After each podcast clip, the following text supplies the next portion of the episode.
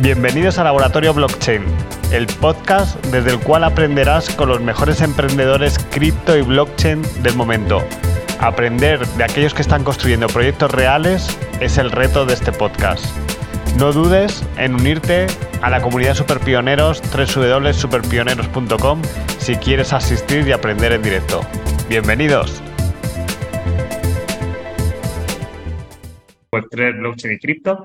Mi nombre es José Luis Cáceres y mi misión es ayudar al mayor número de personas a, entender que el cambio es su mayor aliado y no su mayor enemigo. Y esto lo hacemos conectando a disruptores, gente que está innovando y está construyendo cosas del futuro. Y, lo, que, lo que hace esa comunidad es aprender de ellos y lo que hemos descubierto es que luego quiere ayudarles. Y un poco como reto de la comunidad, yo, bueno, hablo aquí a, toda a todos los presentes este almuerzo representa una mecánica que empezamos a hacer en Madrid a partir de los, de los encuentros gigantes que movíamos más de 250 personas en la tienda de Telefónica, en Google Campus, en lugares así eh, como, como los más significativos de la ciudad y donde empezamos a hacer unos almuerzos para conocer mejor a las personas y ahora estos almuerzos eh, los, con el COVID los empezamos a hacer en, en, online y ahora lo que hemos empezado a hacerlos es físicamente de nuevo y encima por nuevas ciudades para encontrar todas esas personas. Y un poco mi reto es que ahora mismo somos 28.000 personas en esta comunidad de inquietos y nos gustaría llevarlo a los 50.000 este año y, mi, mi, deseo es que todas las personas que están viendo este encuentro puedan compartirlo, ¿no? Y si os gusta, pues podáis invitar a más gente a ello. Entonces, tengo aquí a nuestros super pioneros de hoy y la mecánica es sencilla. Yo pongo aquí como una especie de, cuenta atrás, eh, Enrique, Leopoldo, David, Iván, donde en tres minutos tenéis que presentaros y pedir ese deseo. Porque luego con, con lo que habléis cada uno, luego vamos a, debatir, ¿vale? Tenéis algo en común todos y, y, luego lo vamos a descubrir, ¿vale? Vamos a empezar con, bueno, y tenemos también por aquí a Iván, a, a Iván de Ramón, a FinTips, con quien estamos colaborando para mezclar alcance y experiencia y ya están haciendo ahí cosas muy chulas. Así que gracias a Iván, esto puede que se me vaya de las manos. Así que, Enrique, vas a empezar tú. Buenas tardes, ¿qué tal? Yo pongo Buenas aquí tardes. el cronómetro, ¿eh? Cuando llegas por aquí, Pitos, es... Okay. ¿vale? Buenas tardes y bueno, gracias sobre todo aquí por la invitación, ¿no? A ti, José Luis, a la comunidad, a saludar y bueno, eh, encantado de estar rodeado de, de gente interesante, cuanto menos. Eh, yo, presentación pitch rápido personal, soy ingeniero eh, que, ha, que, ha, definido mi vida sobre todo desde toda la parte analítica, soy consultor y sobre todo, y la pata más que me define, emprendedor desde que estaba en la universidad. He montado siete empresas y a día de hoy soy inversor. Em, la verdad es que todos tienen en común que la parte tecnológica es la importante y la que, bueno, eh, me, me, gusta, me apasiona y me, parece que da escalabilidad a cada uno de los proyectos. Pero a día de hoy, bueno, la otra vertical que tengo a título personal que me gusta mucho es toda la parte de, de salud, deporte, eh, mucho la parte ahora, bueno, impacto, sostenibilidad, economía circular, cosas así, ¿no? Todo lo que tiene que ver con también no solo impactar para mí económicamente, sino impactar, bueno, de, con ese fin más social. Eh, actualmente, sobre todo, estoy llevando la parte de dirección de negocio de una empresa tecnológica que, se dedica a montar startups dentro de, moder, dentro de departamentos de innovación de, de, grandes corporaciones, en un formato, bueno, ahora muy conocido de Venture Building, o bueno, también llamado, eh, pues eso, eh, co-creación de spin-off, New Ventures. Entonces, bueno, pues en esta línea eh, haré esa parte de branding personal como tal, pero nos llamamos a Citango eh, y bueno, y, y, hemos hecho cosas muy grandes como clientes como Ferrovial, Affinity, estamos trabajando con Inditex, Cepsa y sobre todo en esta línea o con grandes unicornios como Wallbox, tema de cargadores eléctricos o incluso a lo mejor startup como declarando previamente a su compra. En toda esta línea, pues sobre todo esa vertiente muy tecnológica, desarrollo de negocio, de ayudarles con plan financieros, planes de negocio, market strategy, todo lo que tiene que ver con ventas B2B. Incluso, bueno, pues a día de hoy también hago consultorías a título personal en la parte de fundraising. Y. Bueno, súper interesante. Y, y una, yo hago preguntas, eh, Enrique, y el tema de.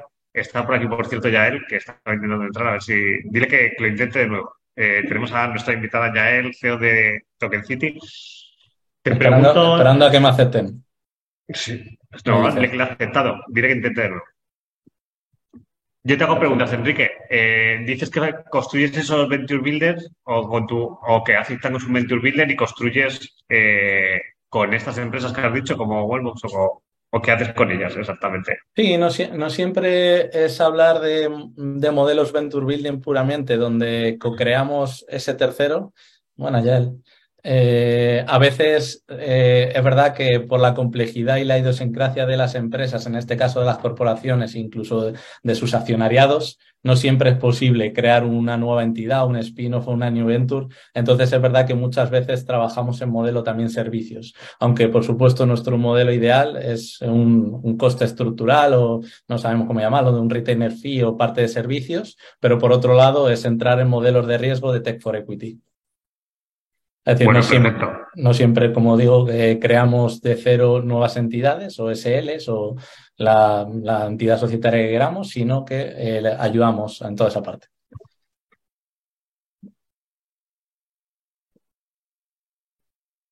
Justo se cortó. José Luis se ha congelado, yo creo. Justo se cortó José Luis. Pues Digo, no sé. Sí, ahora, yo tengo un problema con el audio ahí. Digo que tú has sido emprendedor y una evolución natural es la inversión. Muy bien. Eh, ahora te vamos a seguir preguntando. De todas maneras, está aquí Iván también para que, Iván, tú también puedes ir preguntando. Si ves que yo me arranco con la conexión o lo que sea, tú eh, puedes meter preguntas también a los, a los, a los invitados. Vale, vamos, seguimos, Enrique, luego debatimos. Eh, bueno, bienvenida Yael. Ahora te, decimos dónde estás. Te has venido aquí. Si estás aquí por algo importante. Este es un café donde reunimos a superpioneros tecnológicos y piden, se presentan en tres minutos y piden un deseo. Y luego vamos a debatir un tema con, con Enrique, con Leopoldo, que son de inversión, con David, contigo, que yo siento que una de las tendencias son los security tokens este año y cómo ayudan a, todo lo que es la revolución de invertir. Y vamos a darle el paso ahora a Leopoldo. Leopoldo, buenas. Muy buenas, ¿qué tal, José Luis? Muchas gracias por invitarme. Pues mira, yo soy director de brokerage de Turing Capital. Nos dedicamos a hacer broker, o sea, compra y ventas OTC de grandes cantidades de criptomonedas. Eh, y además, pues tengo tengo un poco background en el mundo de las criptomonedas, donde he contribuido durante mucho tiempo para protocolos abiertos, proyectos de open source. Eh, he hecho minería de Bitcoin, Ethereum, he llevado a cabo varios proyectos en el tema de la minería renovable, eh, utilizando placas solares. Y, y luego, pues aparte de tener un pequeño podcast que hago una vez al mes sobre este tema y, y, bueno, escribo artículos, pues em, ayudo a negocios a implementar pagos en Bitcoin en sus comercios. ¿no? Entonces, mi deseo, eh, como tú dices, pues sería el patrón Bitcoin y que haya esa economía circular, como también ha dicho Enrique. Es decir, que yo pueda adquirir Bitcoins y, después, y después gastarlos y que haya un poco ese, ese ciclo de economía circular. Pues súper. Y una pregunta que te hago, Leopoldo. Eh, esos encuentros que hacéis en. Porque me llegó por ti, pues me llegó también por algún compañero tuyo más. Esos encuentros que hacéis en Madrid, eh, cuéntanos un poco de ellos. Pues mira, eso es un. Primero, unos pilotos, ¿no? Porque Lightning pues está en desarrollo, pero funciona muy bien, aunque da algunos errores, pero, pero funciona y permite que Bitcoin escale pues hemos implementado pagos en Bitcoin en muchos sitios eh, por todas partes, ¿no? Empezando en Duit, que es la franquicia esta de comida rápida sana eh, que hay por todas partes en Madrid, y hemos empezado en la de María Molina con Serrano. Entonces, todos los viernes a las 3, pues hay una, hay una quedada de bitcoiners y llegan allí y pagan su cerveza, café o lo que sea, y, y bueno, y hay un poco de debates y tal, que luego nos quedamos ahí esta tarde o vamos al sitio de enfrente. Pero, pero bueno, es un poco para incentivar eso, que al igual que el camarero, pues no se le olvide de cómo se cobra con Bitcoin, que sea una cosa recurrente y que, incentive un poco a la gente a adquirir y a gastar. Qué bueno. ¿Y, paga mucha gente? ¿Cuánta gente va, más o menos? Pues va mucha, o sea, llevamos muy poco, llevamos un mes, pero todas las semanas hay gente, todas las semanas. La primera vez, pues vinieron pues 35 personas, el local no es muy grande, o sea, con lo cual eh, y, que todas las semanas viene gente y es algo más. O sea que un poco se puede decir que ayudáis a empresas a intentar utilizar Bitcoin como método de pago y luego desde Turing también eh, invertís en proyectos que tengan relación con, con Bitcoin como método de pago, ¿entendido o no? No, no, Turing es totalmente separado. Yo me encargo de la parte de brokerage eh, y me encargo del tema de transacciones OTC, o sea, compras y ventas. Ah, bueno. Ah, no, esto es, esto es, aparte, esto es un proyecto aparte que, que hago con Félix, mi primo, y que ayudamos a, a, comercios a que a implementen pagos en Bitcoin, es decir, que puedan aceptar pagos en Bitcoin. Y, y, bueno, que es en el fondo muy fácil y que de hecho para este podcast te animo también a que te generes tu, tu Lightning Wallet, un Lightning Address, que es exactamente igual que un email, donde puedas aceptar donaciones de oyentes y, y bueno, y a través, por ejemplo, plataformas como Fountain, que permiten pues hacer boost y, y pagarte pues un SAT por minuto y así ayudo a, creadores de contenido a, oye, desinteresadamente y a, con muy poco, pero si mucha gente lo hace, pues resulta que es un sueldo a lo mejor para, para un creador de contenido. Joder, súper interesante. Y, cuéntanos, ¿cómo te iniciaste en este, bueno, en este mundo de, de Bitcoin? Tú me has contado algo ahí curioso antes. Pues mira, me, me, inicié en este mundo de Bitcoin, eh, pues poco a poco, yo creo que como todo el mundo, primero lo oyes, no te lo crees muy bien y poco a poco te vas, te vas metiendo más, te va absorbiendo mientras más sabes. Eh, y a través de mi primo Félix, ¿no? Que tú conociste en su día dando una conferencia y, bueno, él es claramente el oráculo y del que yo voy aprendiendo. Y, y bueno, es a través de él, como alrededor de 2014, pues poco a poco fui indagando más. Y, y bueno, pues eh, me he involucrado en diferentes proyectos, todos que ver con Bitcoin y, y, bueno, y es algo claramente que me absorbe y que me ha hecho pues eh, dejar a lo mejor otras facetas de mi vida profesional, dedicarlas a esto. Súper interesante. Pues vamos a hablar, ¿eh? porque me ha parecido muy interesante y seguro que va a pasar. ¿Y desde, desde, hace cuánto, Leopoldo? Por... ¿El qué? ¿Desde hace cuánto? ¿Desde hace cuánto em, te metiste tú también en este mundo? Sí, o sea, pues he dicho alrededor de 2014, pues... 2014, ahí, ah, perdóname, proyecto. Sí, sí. Sí, sí. Y bueno, y, su, y el primero fondo estaba en SAP, que eran super pioneros Bitcoin del mundo, por así decirlo. Eh, muy interesante. Vamos por aquí. Yo también a todo el mundo que está viendo el vídeo, si entran en superpioneros.com se pueden registrar y van a ver cómo funciona todo. En estos cafés especiales ciertos miembros de la comunidad participan, pero luego tenemos unos grupales donde todo el mundo encuentra ayuda, o sea, hace, hacemos esto a lo bestia, ¿no? Entonces, todo el mundo que lo ve y también tiene un par de regalos de Bit2B por si, por si se registran. Vamos ahora, ya a ti, ahora te dejamos que lo tuyo tiene miga. Vamos a hablar a David y luego ya nos cuenta ya. David, cuéntanos. Pues nada, José Luis, eh, muchísimas gracias por invitarme una vez más y enhorabuena eh, por todo el trabajo que haces. Eh, no voy a decir en el destino que estás ahora, que me da muchísima envidia, porque eso lo puedes contar tú si quieres, pero es un, un, premio merecido, ¿eh? un premio merecido a toda la labor que estás haciendo. Mira, yo contar sobre mí, si os digo los últimos tres trabajos que he tenido y alguno de vosotros se aventura a decir el próximo trabajo que voy a tener, pues os doy un premio, ¿no? Porque acabo de terminar de ser director de una fundación en, en la agencia de comunicación Atrevia, que he terminado de trabajar ahí hace dos o tres semanas. Anteriormente fui durante tres años director general de Red.es, que es una entidad pública adscrita al Ministerio de Economía que se dedica a impulsar la, digitalización en, en, España y anteriormente fui CEO de una startup de medios de pago. Entonces, esto es lo último, esto es lo que he hecho en los últimos siete, ocho años. Así que el futuro, lo que, lo que depare está por venir, ¿no? En cualquier caso, os comentaba antes de salir en, en directo, empezar la grabación, de que estoy encantado en el momento profesional que estoy ahora. Estoy poniendo en marcha ya dos o tres proyectos y es verdad que soy relativamente nuevo en el ámbito de la Web3.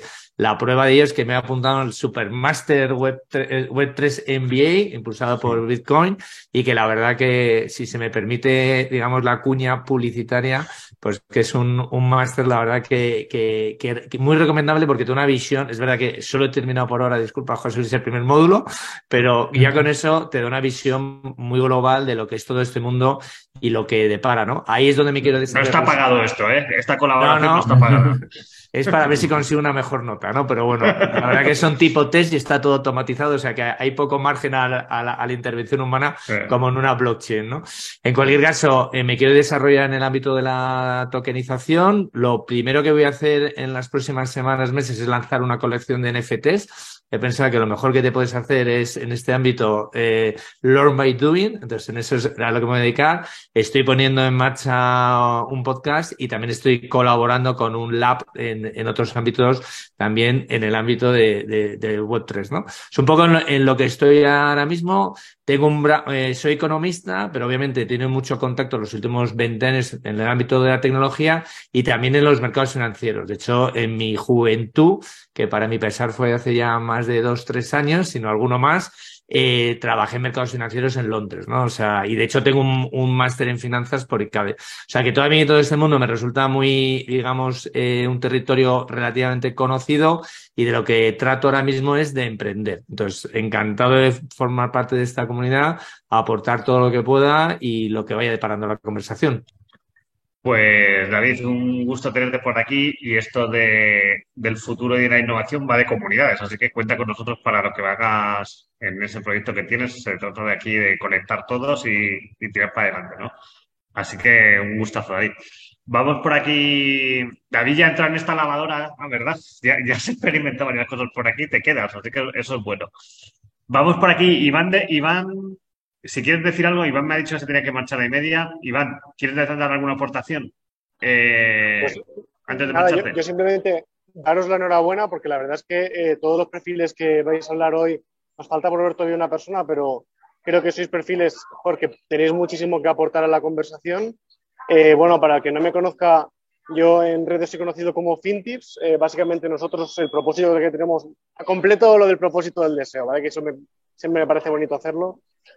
nuestro propósito es eh, llevar las finanzas personales al máximo número de personas posible.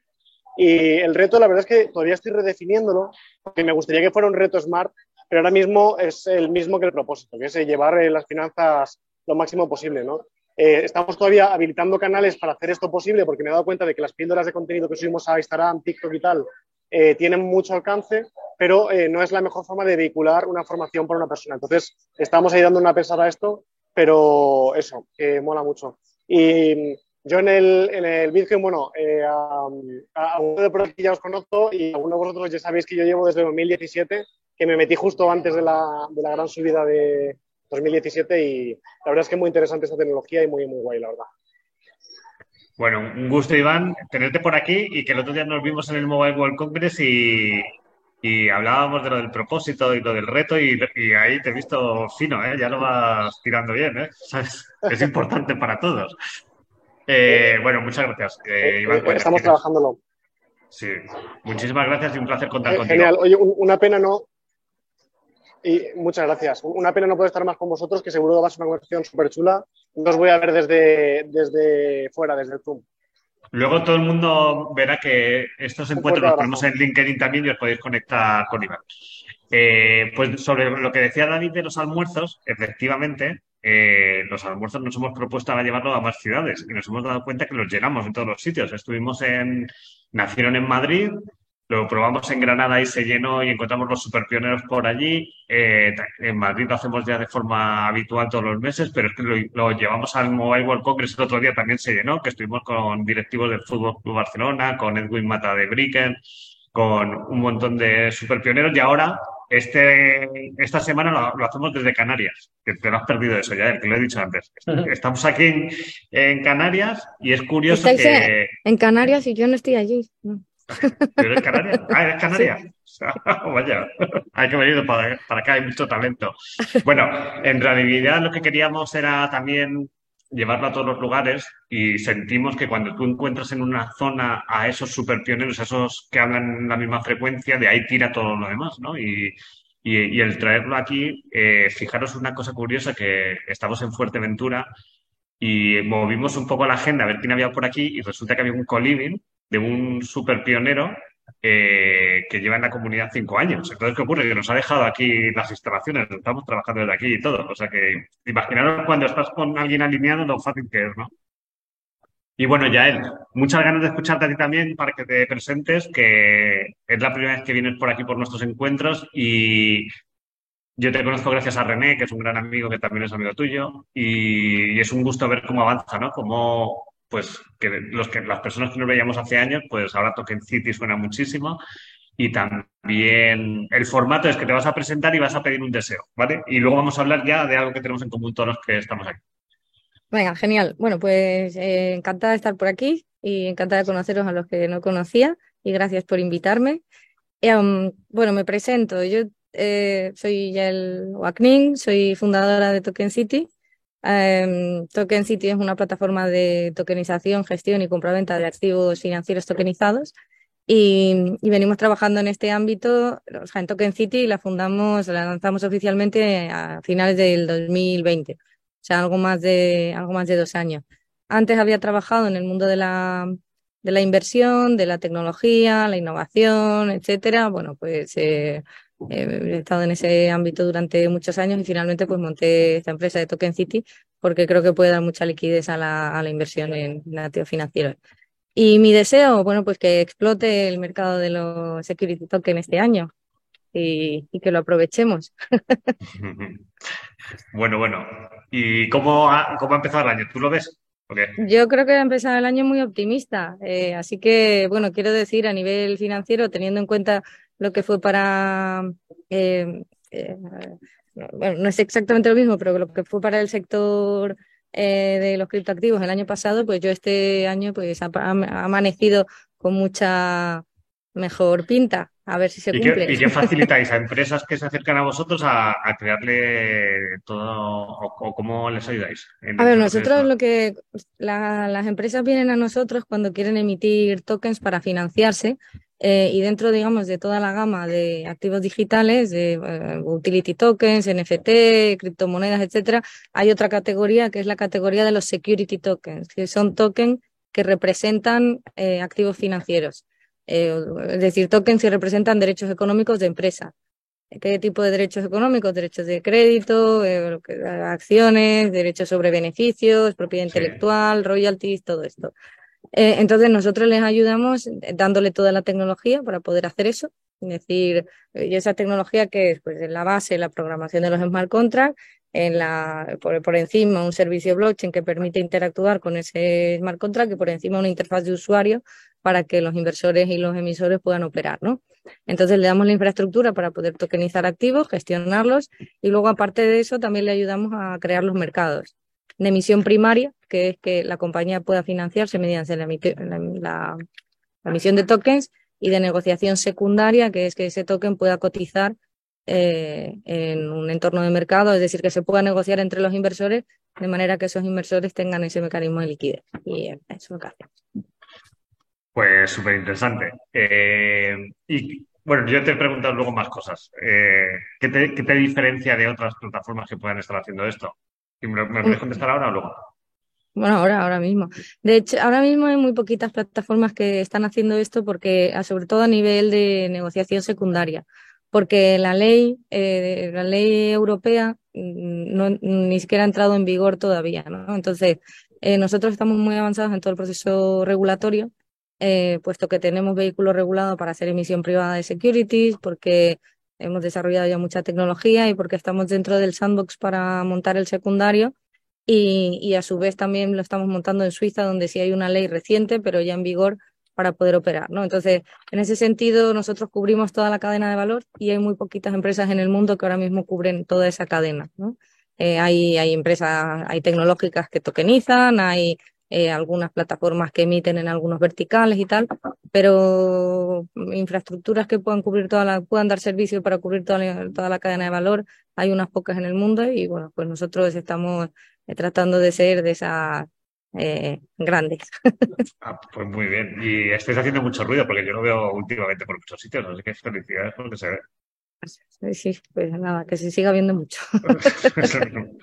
bueno, ahora vamos por aquí. Ahora viene un poco el debate. Bueno, el debate, eh, Enrique, eh, yo te voy a preguntar, eh, ¿tú invertirías en una empresa que está tokenizada con un security o no? Yo un 100%. No, es que esa pregunta... Cuéntanos qué piensas, cuéntanos A ver, que, que si no, luego te pillo por si dices que no, te pillo en la conferencia. No, es broma.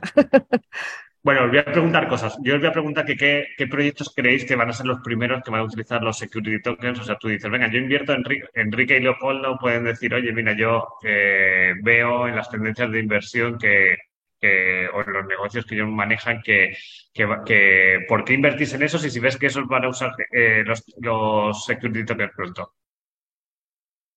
Sí, yo creo, yo, vamos, yo a mí me parece muy interesante y, creo que, bueno, apoyo ahí bastante el proyecto, eh, porque creo que sobre todo es eso, ¿no? Permite una línea o una forma de liquidez a todos los stakeholders, ¿no? De ese ecosistema mucho más rápida, ¿no? Eh, en la línea, bueno, existe mucho a día de hoy también, eh, bueno, propiedad, temas de real estate a lo mejor, ¿no?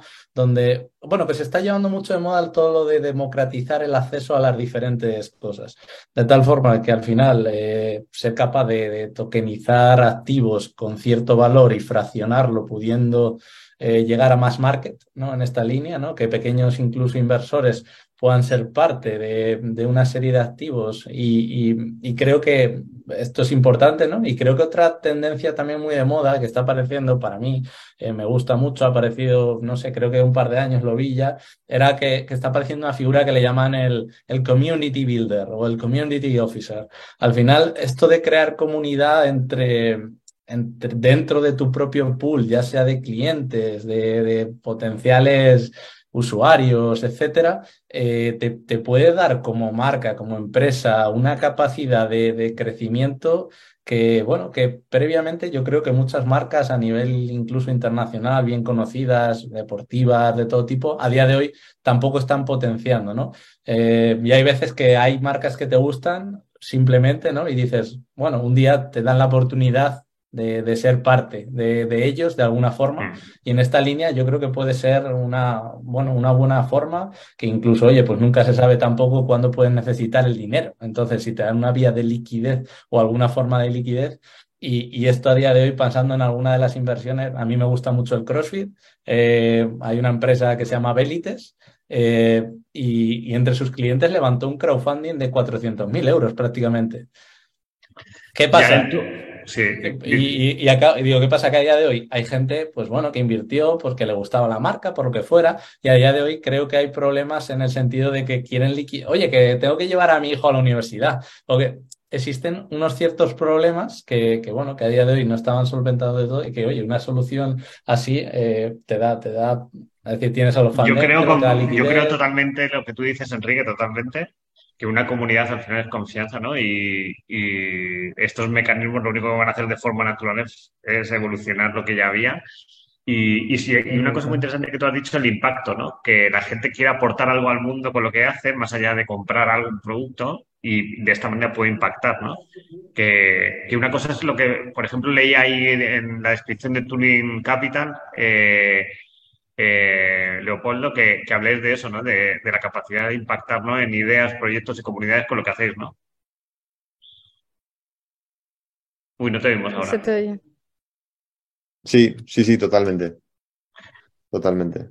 Eh, hay una parte de financing que es dedicado a ayudar a empresas a poder levantar capital eh, y de financiarlas.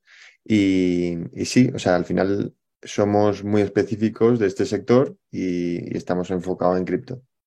Vosotros, vosotros cuando eh, estoy viendo la web de Turing y dice esa Crypto Investment Fund, eh, ¿qué, invertís en utilities token o en securities? ¿O vais a invertir en securities? No, de momento no. Invertimos en, en criptomonedas, en proyectos, en protocolos. De esta parte no es la que yo controlo, yo estoy en la parte de brokerage, eh, pero sí, es una parte que se dedica a, apostar por protocolos eh, y por criptomonedas en general eh, mm, consolidadas. ¿Tú ya qué tipo de empresa crees que es la que... David, tú puedes preguntar, que tú, ya, eres de la familia aquí también, ¿eh? ¿qué, ¿Qué tipo de empresas son las más atrevidas para tokenizarse, ya él? A ver, nosotros lo que estamos viendo de los clientes que tenemos es que está eh, calando mucho en el sector inmobiliario, eh, porque es un, producto que el mercado entiende muy fácil. También en energías renovables, Estamos viendo que se están tokenizando también royalties en proyectos de música, en proyectos editoriales, en proyectos eh, y luego en proyectos que tienen comunidades grandes de alrededor, justamente por lo que decía Enrique, porque se puede capitalizar a toda la comunidad para que contribuyan al, al desarrollo del proyecto. Puedes empaquetar en el, puedes encapsular en el token distintas formas de valor, eh, a, veces híbridas, es decir, que sea un security pero que a la vez tenga utilities y a la vez, pues, es decir, que puedas eh, utilizar ese token para crear incentivos en la comunidad, para que esos clientes, por ser clientes o por tener el token, a la vez tienen beneficios como clientes, tienen incentivo a vender eh, los productos, al vender más productos, pues luego se hace una oportunidad más atractiva para la inversión, etcétera, etcétera, ¿no? Que retroalimenta todo el, digamos, todo el circuito eh, de valor alrededor de la, de la, empresa. Esos son los principales eh, tipos de activos que estamos viendo. Eso era a o eso a nivel de, de pyme, ¿vale? Y luego está toda la industria financiera. A nivel de industria financiera, eh, había, digamos que estaba siendo todo más eh, puramente, o sea, más, más, parado todavía, más, eh, em, no tanto retail, por una cuestión principalmente regulatoria, pero también están entrando ya regulaciones en todo el mundo que permiten abrir estos mercados al mercado retail. a nivel europeo, por ejemplo, este marzo entra en vigor el régimen piloto que permite transformar los mercados de valores, es decir, como la, la bolsa, para que esos mercados puedan operar directamente en blockchain, de manera que los inversores particulares puedan entrar y operar en ese mercado eh, con mucho menos intermediarios, con agilidad, inmediatez, etcétera, y a unos costes mucho más económicos. Y eso sí que verdaderamente democratiza el acceso a la inversión y, el, la, y la capacidad de inversión de los, de los minoristas, ¿no?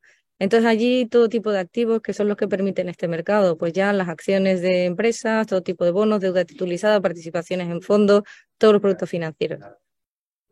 David nos quiere preguntar algo. David, ¿qué crees? Sí, no, a mí, a mí me gustaría, oye, con, con, la visión de uno que está recién llegado a este entorno, que viene del mundo de la tecnología y de las finanzas, yo creo que un reto claro es el tema de la regulación. Entonces ahí sí que me gustaría preguntar al quien quiera responder.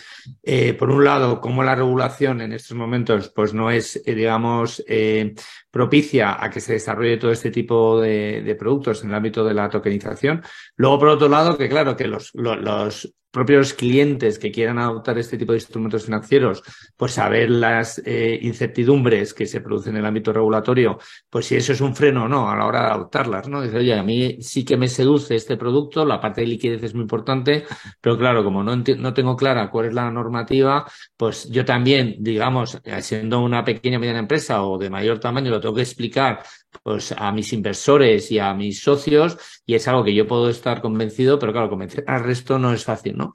Y ya por último, eh, ¿cómo afecta la volatilidad, ¿no? Del mercado cripto ahora mismo, ¿no? De las criptomonedas yo no sé eh, si vosotros lo hacéis, pero todas las noches y todas las mañanas lo primero que hago es mirar la cotización del Bitcoin y a partir de ahí empiezo a, hacerme un, estado de situación, ¿no? Si el mercado es propicio o no a, todo lo que me quiero dedicar en el, en el, en el futuro, ¿no? Entonces ahora estamos en un mercado muy, muy volátil y si tiene alguna tendencia, bueno, mm, ahora incluso en estos días se piensa que es más bajista que alcista. Bueno, ¿cómo afecta también esto, no? Por un lado la normativa y por otro lado la volatilidad del mercado al desarrollo de este tipo de soluciones y la adopción de este tipo de productos. Pues a Leopoldo nos puede decir cómo le afecta a lo suyo, cómo te afecta a ti, Leopoldo, al pago de Bitcoin, cómo le afecta la volatilidad. El tema de la volatilidad, bueno, pues hablo en distintas facetas, ¿no? O sea, desde el punto de vista del fondo, pues la volatilidad es claro, ahora mismo hay mucho escepticismo, hay mucha falta de educación, por ejemplo, en España a la hora de invertir en criptomonedas y hay mucho miedo, ¿no? Entonces la volatilidad pues sí queda esa imagen de riesgo, cuando la volatilidad y riesgo pues son dos cosas diferentes. Em, en el ámbito fondo, pues la gente es normal que haya más miedo, también más oportunidad, sobre todo después de una bajada de un 70-80%, depende de qué activo. Em, y luego, pues en el ámbito del, de, por ejemplo, los pagos en Bitcoin, pues, o sea, mi punto de vista es siempre el mismo. O sea, el, el hecho de tú aceptar pagos en Bitcoin para el comercio debería ser coste cero. Yo, porque yo puedo aceptar en Bitcoin y cambiar en el segundo a euros sin ningún problema, ¿no? No hay, y ahí encima la plusvalía es cero. Yo, si yo como comercio quiero dejar o destinar una parte de mis ingresos y depositarlas en Bitcoin, por ejemplo, pues tengo esa opción de hacerlo a través de aceptar esos pagos en Bitcoin. Pero no tengo por qué, puedo cambiar instantáneamente. Hay un montón de herramientas como Coin Corner que te permiten hacer esto. O sea, no, no está. Eh, pero sí que la volatilidad en el fondo, pues, y todo lo que está pasando con las empresas quebrando, lo, que, lo del tema de ahora de Silvergate, que es de hoy, eh, pues ya sea BlockFi, Coinbase, FTX, o sea, pues hay miedo en general, hay desconocimiento y es, sigue siendo un, un, mercado que está en pañales, con lo cual pues le queda mucho desarrollo y, y, ahí estamos. ¿Tú sientes que cuando la gente, cuando el precio sube, más gente se interesa? Bueno, yo digo desde mi perspectiva, eh, cuando sube, la gente se interesa por poner más el pago con Bitcoin, ¿no? Bueno, bueno digo los nuevos los nuevos, ¿no? Por supuesto, por supuesto. O sea, siempre hay el triple interés cuando está Bitcoin a 60.000 es como te pregunta todo el mundo, oye, ahora es un momento, oye, esto de Bitcoin, quiero invertir, ¿cómo invierto? Y en cuanto baja a 20.000, todo el mundo vende, nadie te pregunta nada y, mm. no quiero saber nada de Bitcoin porque es todo mentira. Entonces, sí que en esta época de mercado bajista o de bear market, como llaman, pues es un buen momento para desarrollar, para implementar cosas, para experimentar. Oye, pues poco a poco ir consolidando sitios donde el camarero sepa usarlo, donde haya usuarios recurrentes, donde la oficina sepan cómo gestionar contablemente los ingresos en Bitcoin. Pues todo eso ahora es un buen momento donde se puede experimentar y donde se puede ir consolidando un protocolo y un mecanismo. Eso es verdad lo que dices. Pero yo siento que la gran beneficiada de de comillas, de que caiga lo que ha pasado últimamente es Yael. Porque yo creo que la gente, por eso los securities están tirando o tienen pinta de tirar tanto, ¿verdad, Yael o no? Eh, bueno, a ver, eh, yo no diría beneficiada, yo diría que no nos afecta, sí, no, yo diría que no nos afecta eh, tanto como en el, o sea, porque no afecta tanto como si estuviéramos negociando con con criptomonedas, porque en el fondo, la, digamos que el precio de los tokens con los que nosotros trabajamos depende del subyacente, que es el activo financiero, el que sea, y cómo está ese sector, no tanto eh, ninguna eh, criptomoneda. El, el, mercado lo relaciona, como es lógico, porque es la, porque además porque están relacionados, pero, pero yo creo que afecta, que afecta menos. Y, y, sí que puede ser verdad que el inversor de alguna manera piensa que, eh, bueno, pues que la segunda, la siguiente ola es el utilizar esta tecnología para invertir en productos financieros más, eh, más tradicionales también, con ese respaldo que pueden entender mejor porque lo conocen de más, de más tiempo y es como aprovechar las ventajas de, la, de esta digitalización, pero para producto más tradicional. Entonces ahí sí. Eh, comentando el tema de la regulación que, que comentaba David, así de incertidumbre, justo es que estamos a punto de ver a nivel europeo cambios regulatorios gordos tanto en el mundo de los security como en el mundo, bueno, la, la, cripto ya lo sabemos, porque, pero en el mundo de los security a este punto, será esta semana o la próxima, posiblemente esta semana, que, eh, o, la, o la próxima, no sé exactamente, pero la aprobación de una nueva ley del mercado de valores para permitir el registro en el, el registro de productos financieros directamente en blockchain. Eh, y luego mete una serie de regulaciones adicionales de las entidades registradoras, etcétera. Eh, hay que ver cómo afecta todo eso al mercado, ¿no? pero que sí que se va haciendo más clara la regulación. A lo mejor eso cierra puertas eh, a, la creatividad, a cosas que se están haciendo que, que pueden, pero establece más claridad también de, de por dónde estamos. Y es una, eso junto con, la, con el reglamento piloto que decía que es común en toda la Unión Europea, que también está muy claro cuál es, porque la ley está aprobada ya. Eh, entonces, bueno, la, hay en, nuestra comunidad hay varios proyectos que están ahí preparadísimos y tienen mucho contacto con el regulador, con lo que ha dicho ya él. O sea que esto, David, eh, no lo frena. Bueno, que esto está avanzando y, también siento que, que este año, eh, bueno, lo dije en el último talk que hicimos, que que esa bajada de Bitcoin y esa mm, caída también lo que ha hecho es que las marcas dicen, oye, vamos a apostar por lo más seguro, ¿no? Que es el activo. Y, y los NFTs también siento que es algo que este año va a tirar mucho porque la gente paga lo que él quiere pagar y está dispuesto, ¿sabes? Y, no le fluctúa, ¿no? Y así que ya es por eso muy interesante lo que, lo que has comentado. Tú, Enrique, eh, ¿te hemos convencido, David, o no? Estás muteado, David. Sí, yo creo que se están realizando avances, pero es cierto que van más lentos de lo que uno se espera. A mí, algo que me llama la atención, ¿no? Que todo a nivel de gobierno, ¿no? Y de administración, no digo en España, digo en Europa, por, y en el mundo, ¿no? Podría ser, pero bueno, nos ceñimos a Europa y a España todo el mundo está hablando de emprendimiento, de innovación y de tecnología, pero cuando se aplican al mercado financiero o a los productos financieros, todo el mundo se lleva las manos a la cabeza, ¿no?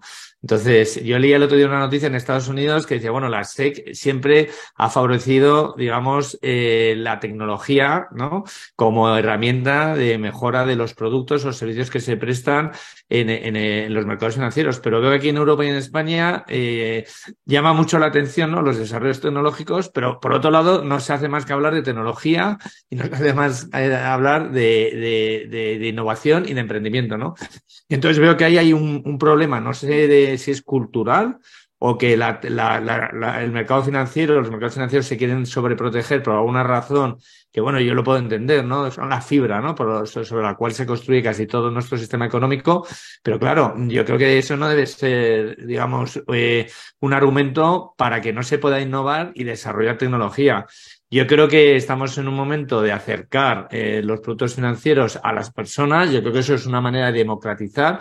Es verdad que eso lleva, la, digamos, la contra eh, eh, moneda en el sentido de que es necesario innovar. Digo, perdona, que es necesario formar a los usuarios, pero bueno, yo creo que todas son ventajas, ¿no? Entonces yo creo que se dan pasos por delante, pero no lo suficientemente rápido, es la opinión que tengo yo.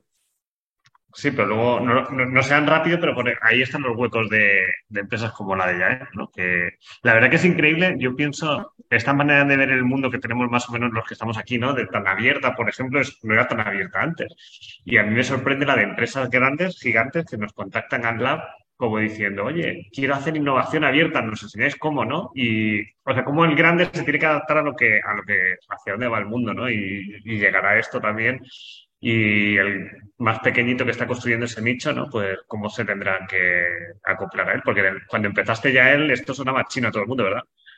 No es que sonara chino, es que eh, es que todo el mundo y todos los despachos de abogados decían que era imposible hacerlo.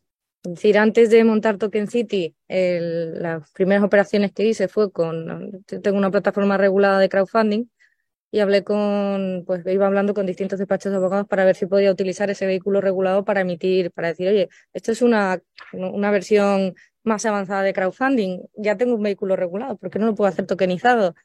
Eh, y, un despacho detrás de otro fueron diciendo, no se puede, no se puede, pero no hay ningún sitio en la ley que diga que no se puede. Al final conseguimos poder hacerlo con, o sea, con, con el visto bueno de la, de la CNMV, el poder hacer las primeras emisiones y después a raíz de eso ya monté Token City. Pero, pero que quiero decir que, que, la ley va, la tecnología siempre va por delante de la regulación. Y es curioso que esas visiones también en el Mobile World Congress nos ha pasado que hemos conocido, por ejemplo, a algún abogado que estaba en el regulador trabajando y nos decía cómo había parte de la gente del regulador que no lo veía y gente que sí, ¿no? Incluso los que sí tenían tokens y criptos, ¿no? Y cómo, ¿no? Cómo hay, hay, hay esa lucha, ¿no? De, entre, entre los mismos personas de una organización, ¿no? Por creer o no. Enrique, ¿tú te animas a tokenizar tus startups con esto? ¿qué? Yo, te, iba ¿no? ligando un poco incluso todo lo que estabas diciendo. Bueno, la, respuesta rápida sí, ¿eh? 100%. No, pero es verdad que, lo que iba a decir, creo que existe a lo mejor todavía ¿no? una capa de necesidad sobre la parte de interfaz de usuario y facilidad y toda esta parte, pero es verdad que luego es verdad que también se la das al usuario y el usuario te levanta, ya, ya, pero es que esto está sobre blockchain. ¿Y qué es blockchain? ¿no? Entonces, todavía creo que existe mucha falta, ¿no? Entiendo, de, evangelizar eh, en, este, en este mundo sobre todo, porque joder, ¿no? Eh, ¿y, por, qué si te doy la capa de fácil me preguntas sobre la tecnología y si doy la tecnología me dices que qué cojones es la tecnología, ¿no? Que, es blockchain y cómo funciona y lo ligas a las criptos y lo ligas a cuatro cosas y entonces, claro, tienes escepticismo. Entonces, bueno, creo que existe, ¿no? Una, una disyuntiva del mercado todavía de, cómo... ¿Y, este año tú qué, en qué quieres invertir, Enrique? Yo sigo, sigo invirtiendo en mi vertical más tradicional de salud, impacto, sostenibilidad y mi línea 2 y claramente definida es la de cripto Web3 blockchain. Así que yo, yo, igual, yo estuve, por, por casuísticas de la vida, estuve la parte de dirección de negocio en líneas de blockchain en una empresa muy tradicional, Indra, eh, por 2016, 2017. Eh, proyectos super marketingianos por entonces, sin ningún tipo de utilidad y trasfondo. Eh, fue como, como empecé eh, en todo este mundo. Entonces sigo muy ligado a ello, me metí muy, me metí muy de lleno con el mundo cripto y a día de hoy todavía eh, sigo invirtiendo no solo en cripto, sino en empresas cripto. Muy bien, por eso te veo más, yo creo, ¿no? Yo creo que sí, últimamente nos estamos juntando, estamos alineando puntos de contacto. Escopeta. Oye, Yael, y una pregunta que te hago. Las empresas que se tokenizan contigo, luego ellas tienen que crear el mercado o dónde se van a encontrar ese mercado. Sí, a ver, es que en este mundo hay, como decía antes, es como, son como dos escenarios, ¿no? El escenario de los mercados privados y el escenario de los mercados públicos. Pues bueno, como es en la... Entonces, en los mercados privados eh, me refiero a que cualquier compañía pequeña pueda eh, pues tener una comunidad alrededor desde nuestra perspectiva, lo que permite esta tecnología es dar un poco más de liquidez alrededor de la comunidad de esa propia compañía. Es decir, facilitar a todo su entorno y todo su ecosistema que participe en el negocio y que también obtengan liquidez entre ellos. Pero es difícil que un token de la pizzería de este barrio pues salga a cotizar en un mercado global al que todo el mundo quiera comprar, ¿no? Puede ser a lo mejor más fácil que eso pase en un sector inmobiliario con ciertos inmuebles, que es fácil, más fácil de, localizar, etcétera. Entonces, lo que quiero decir con esto es que para la economía de, mercados tradicionalmente privados, esta tecnología da un grado más de liquidez eh, y, como sabemos que es alrededor de las comunidades, nosotros le damos toda la tecnología para que lo monten con su entorno. Y luego están puede saltar, ¿no? Ah, ¿Eh? eso y luego están, justo, y luego están los mercados públicos, que son estas infraestructuras de mercado tradicionales, eh, que son, bueno, pues las bolsas, donde igual que una, una compañía va creciendo, va creciendo, y en un momento sale a listarse en un mercado público. Lo que permite la regulación ahora es que esos mercados públicos se operen en blockchain también. Entonces, y eso, como decía antes, pues da también toda una serie de ventajas a la hora de negociar con ese token, porque permite una inmediatez en las transacciones, una participación de todo el mercado y una reducción de costes muy bestia. Eh, entonces, bueno, es una transformación de ambos, de los mercados privados para hacerlos más líquidos y los mercados públicos para hacerlo más accesible, porque es difícil que una empresa salga, una empresa, que decir, las salidas tradicionales pues pueden ser más inaccesibles y de esta manera se hacen más accesibles. Mm. Y si David, por ejemplo, que quiere montar un proyecto ahora, quiere tokenizarlo, ¿qué tiene que hacer? ¿Te llame y qué hace? Pues nada, solo eso. Me llama, me dice lo que quiere. Tiene que pagar algo, ¿no? ¿Qué va? ¿Éxito? ¿Va, ¿Va éxito? ¿Cómo va? Bueno, pues depende de lo que quiera hacer, ¿no? Si lo que quiere es montarse su plataforma para vender y, negociar sus tokens, pues nosotros eso normalmente hacemos un setup y un, recurrente. Y si lo que quiere es utilizar plataformas nuestras, pues sí, esa es prácticamente 100% a éxito con un fee de emisión. Para mí todavía es pronto, ¿eh? pero estuve escuchando a Token City además en la Fundación Pons, ¿no? que estuviste haciendo ahí una presentación hace creo dos o tres semanas.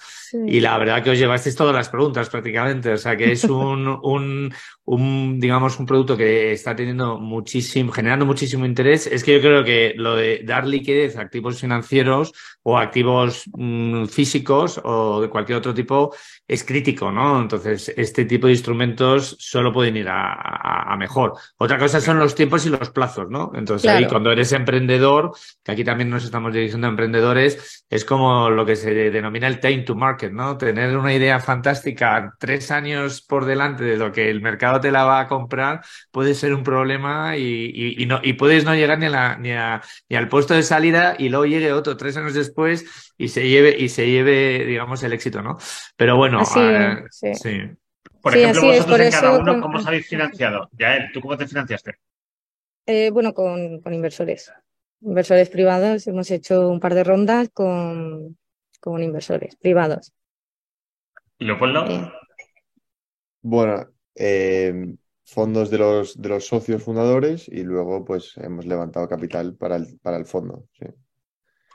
¿Y tú en... Ah, sí, cuéntame, cuéntanos. No, sí, sí. No, no, cuéntanos, cuéntanos. No, ya él iba a preguntar solamente que si lo hacéis todo basado en blockchain de Ethereum o, usáis otros. Trabajamos con Polygon. ¿Todo es con Polygon? Mm, principalmente, hay algún cliente alguna vez que viene y dice, no, querría hacerlo en otra red, lo miramos, pero eh, sí, es, eh, bueno, principalmente por defecto lo hacemos todo con Polygon. ¿Y te costó mucho reunir el equipo, eh, ya es cuando empezaste o no? Hombre, poco a poco, pero quiero decir, ahora mismo pues hay un equipo de ocho programadores y, eh, y, bueno, ha ido, ha ido creciendo, ¿no? ¿Y cómo conseguiste los primeros believers de tu proyecto cuando, cuando empezaste? Bueno, pues con pesadez, supongo. Con...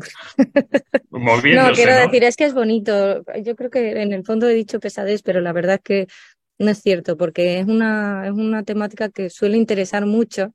Eh, y entonces la gente también se une, y pasa lo mismo con los inversores que entran por querer aprender, ver cómo funciona. eso estoy totalmente de acuerdo. La gente ahora se une a los proyectos por impactar y por aprender. Es una manera de entender, ya que te juegas ahí el dinero, entre comillas, ¿no? Pues. Eh, David, ¿qué vas a preguntar? Sí, quería preguntarte a ti, José Luis, que, me estás estoy escuchando. no, eh, yo, yo, no respondo. No, es una pregunta fácil, ¿eh? ¿eh?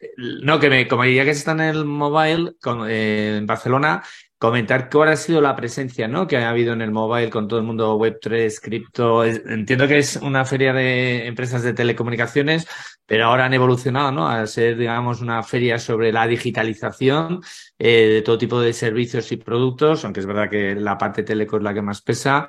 Oye, que, ¿cómo, ¿cómo has visto la presencia del sector ahí en, en esta feria que se dice la más importante del mundo, ¿no? En, su ámbito al menos. Pues yo te, te, voy a decir lo que yo he sentido, a ver qué me dicen ya y Enrique, que estuvieron por allí también. Creo que el tema había otros años más proyectos blockchain y cripto. Este año bajó un poquillo, pero estaban más filtrados. Los que estaban ya sabían lo que estaban haciendo. Por ejemplo, Bit2Me estaba en el stand de Guaira, estaba Bitbase, estaba Botun, estaba Token City, no sé si tenía stand, pero en charlas por allí. O sea, ya los que empiezan a ver ahí ya, ya, ya están muy filtrados, ¿no? Entonces, por lo menos ya él estaba por allí. ¿Tenías stand allí ya él?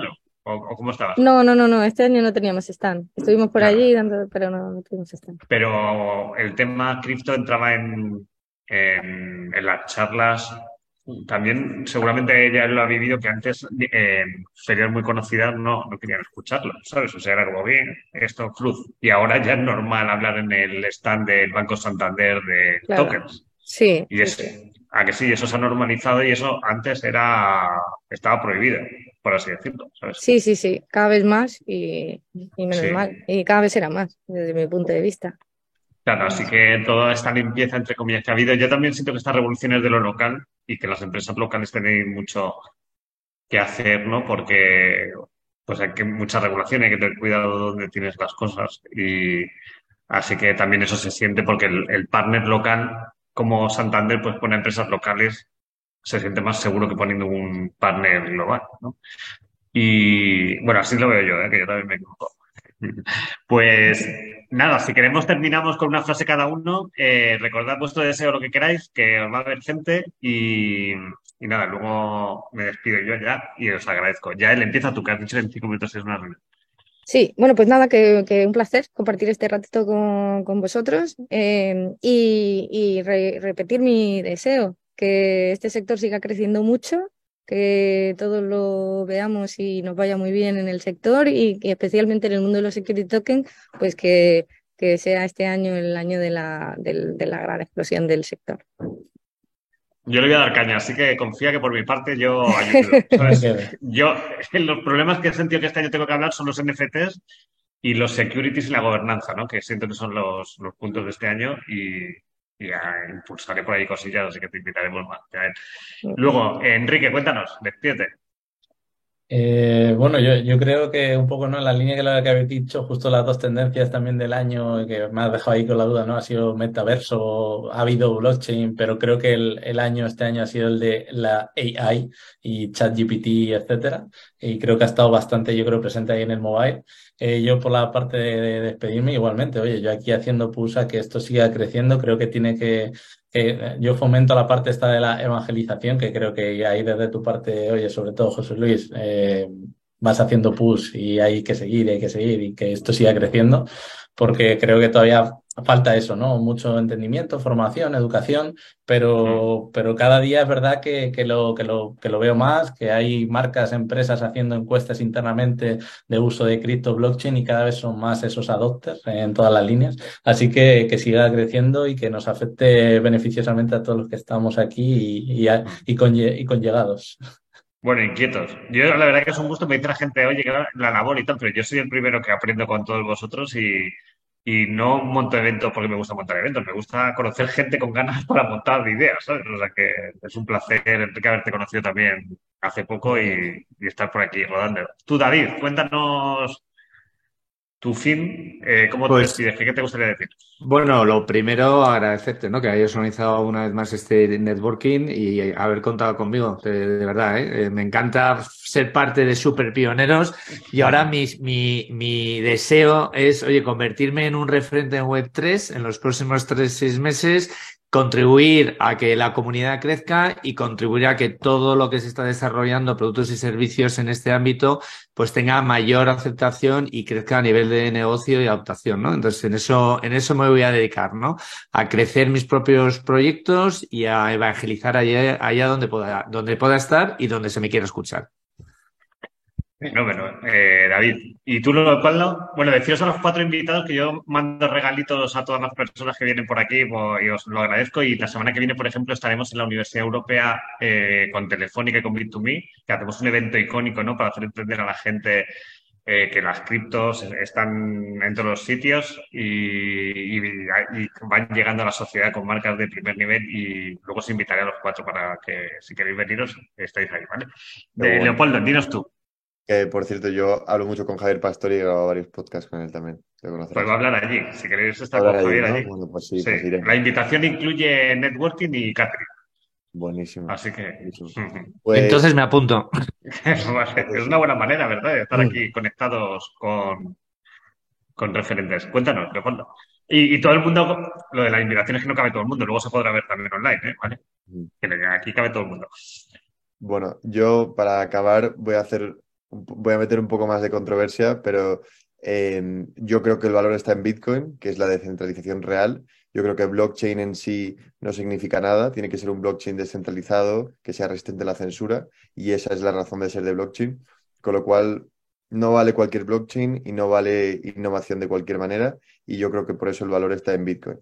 Y, bueno, y a, y a él me gustaría haberle hecho una pregunta, pero bueno, lo dejamos para la próxima. bueno, dísela, dísela. No, no te quedes por acá, no, Leopoldo. No, no, pues básicamente indagar un poco más en por qué lo han hecho en Polygon, em, eh, cuál creen que es el nivel de centralización que tiene, qué clase de riesgos que hay en la red de blockchain, eh, por qué no esperan hacerlo en Bitcoin, por ejemplo, eh, están mirando lo que está haciendo Liquid, pues todas esas preguntas me interesa saber un poco cómo van con eso. Esto lo preguntamos. Para, para tokenizar el fondo, ¿no? Entonces ahí vais también vosotros. No, no, o sea, yo creo, bueno, no, no, no, no, no, hay, futuro. no, o sea, yo, creo que el valor, claro, yo creo, yo creo el valor está en la descentralización, ¿no? Y el hecho de, hombre, tokenizar securities en Bitcoin, pues ahora lo está empezando a hacer a través de Liquid, la empresa Blockstream. Pero, pero no, yo creo que el, que el valor está ahí y que no vale cualquier blockchain, al igual que no vale cualquier network, ¿no? Que, que es un poco el el argumento equivalente al año 2000 de decir network, network, network y cada empresa tiene un network, pero eso al final no significa nada. O sea, si Internet no fuera abierto, global, público, accesible, perdería todo su valor. Entonces, eh, ese es un poco el argumento también a favor de Bitcoin.